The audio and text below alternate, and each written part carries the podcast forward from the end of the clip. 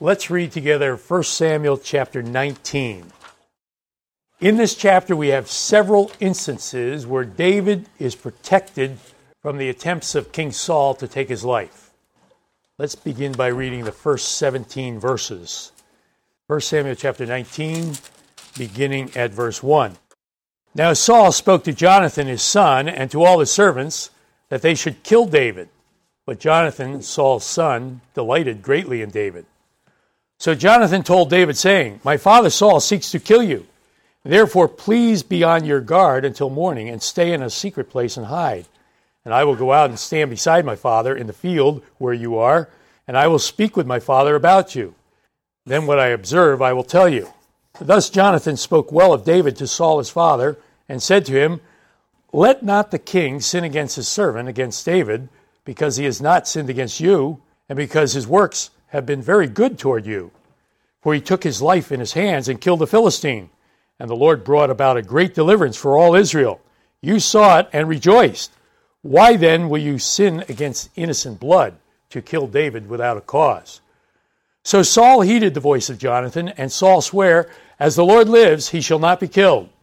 Then Jonathan called David, and Jonathan told him all these things. So Jonathan brought David to Saul, and he was in his presence as in times past. And there was war again. David went out and fought with the Philistines and struck them with a mighty blow, and they fled from him.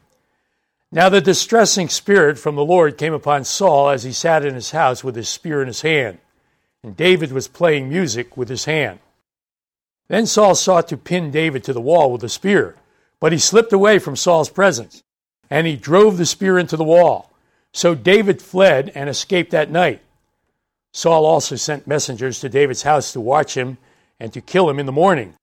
And Michal, David's wife, told him, saying, If you do not save your life tonight, tomorrow you will be killed. So Michal let David down through a window, and he went and fled and escaped. And Michal took an image and laid it in the bed, put a cover of goat's hair for his head, and covered it with clothes. So when Saul sent messengers to take David, she said, He is sick. Then Saul sent the messengers back to see David, saying, Bring him up to me in the bed that I may kill him. And when the messengers had come in, there was the image in the bed with a cover of goat's hair for his head. Then Saul said to Michal, Why have you deceived me like this and sent my enemy away so that he has escaped? And Michal answered Saul, He said to me, Let me go. Why should I kill you? Let's begin our study of this chapter, 1 Samuel chapter 19, with some background notes. In 1 Samuel chapter 18, we saw that because of David's great victory over Goliath, David became a popular hero in Israel. And David was promoted and became a young general in the Israeli military forces. And David married Michal, one of the king's daughters, and became very good friends with Jonathan, the son of King Saul.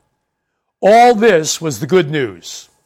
The bad news was that because of David's popularity, Saul became extremely jealous of David. He broke his promise of giving Merab, his firstborn daughter, to David as wife. He demoted David. He tried to get David killed by the Philistines. And he even tried to kill David himself twice by hurling his spear at him. Now, here in chapter 19, things go from bad to worse we see several more attempts by Saul to kill David. Jealousy is a deadly sin. But God can protect his servants. And we see here in chapter 19 that the Lord protected David from all these attempts by King Saul to take David's life. Now, a word of explanation is needed concerning Michal's trick of putting an idol in place of David, who was supposedly sick in bed. What was this household idol doing in David's home anyway? Possession of these household idols in that culture did not necessarily mean that you were involved in idolatry, any more than having a Christmas tree in your home today means that you are involved in idolatry, even though the Christmas tree does trace back to idolatry. We also know that the small household idols were used as title deeds to the property in patriarchal times. And the large one in David's house probably belonged to Michal and was used as a cultural decoration. In any case, David was never involved in idolatry. Well, so much for background. Let's move now to our doctrinal teaching points for this chapter, 1 Samuel chapter 19. In other words, what is the Bible teaching here? Doctrinal or teaching point number one God can use natural means to protect his servants. God can use natural means to protect his servants. In this chapter, we're going to see that God used both natural means and supernatural means to protect David from King Saul. Here in verses 1 through 17, the verses that we just read, I think we can list four natural means that God used to protect David friends, human ability, family, and circumstances.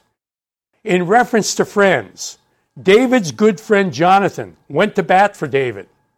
Jonathan reminded his father, King Saul, of all the good things that David had done for him and for the nation. And Jonathan convinced Saul that to take David's life would be to sin against innocent blood. So we read in verse 6 So Saul heeded the voice of Jonathan, and Saul swore, As the Lord lives, David shall not be killed. Now, Saul's change of heart here only lasted a short time. But God used Jonathan, David's friend, to help protect David. And this happened, by the way, more than once. In verses 9 and 10, we see that the Lord used David's own ability, his agility, and Saul's inability with a spear to protect David. This was the third time that David escaped from King Saul when the evil spirit came upon him. Wouldn't you have loved to hear the comments after Saul missed David this third time? In any case, God used human ability and human inability to protect David. In verses 11 through 17, God used Michal, David's wife, to protect him. Now, Michal's ingenuity in concealing David's escape is to be admired, but not her lies. You know, this is similar to the case of Rahab lying to protect the spies at Jericho in Joshua chapter 2. Rahab is never commended for her lying in Hebrews chapter 11 or James chapter 2, where she's mentioned. She is commended for her faith in the God of Israel. God could have protected the Jewish spies without Rahab's lies. In the same way, God could have protected David without Michal's lies. In fact, Michal's lie about David threatening her life probably intensified Saul's attempts to get David.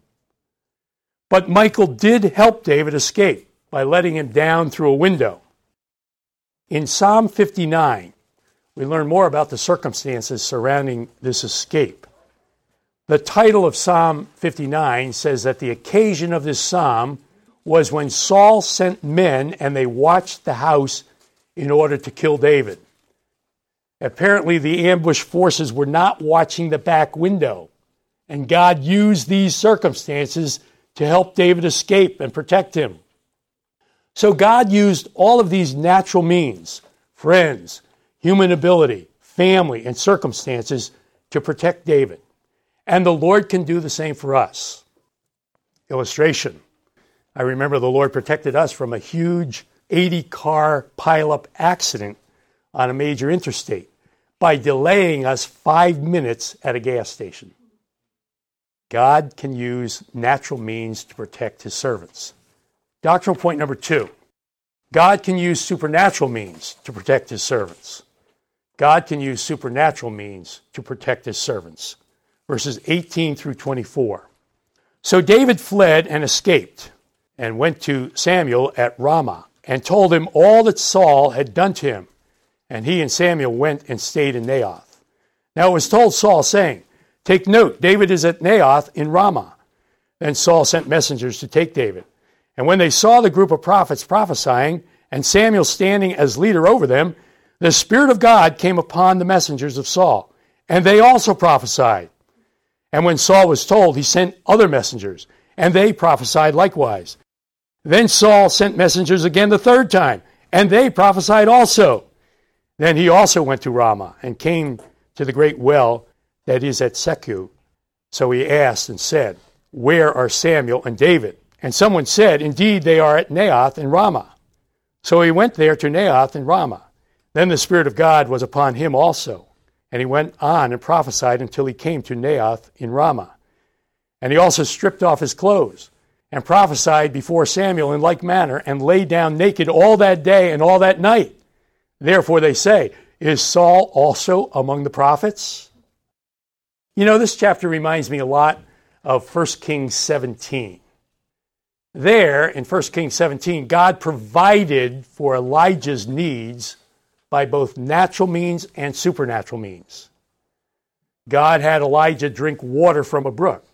Remember the brook Kerith? A natural means.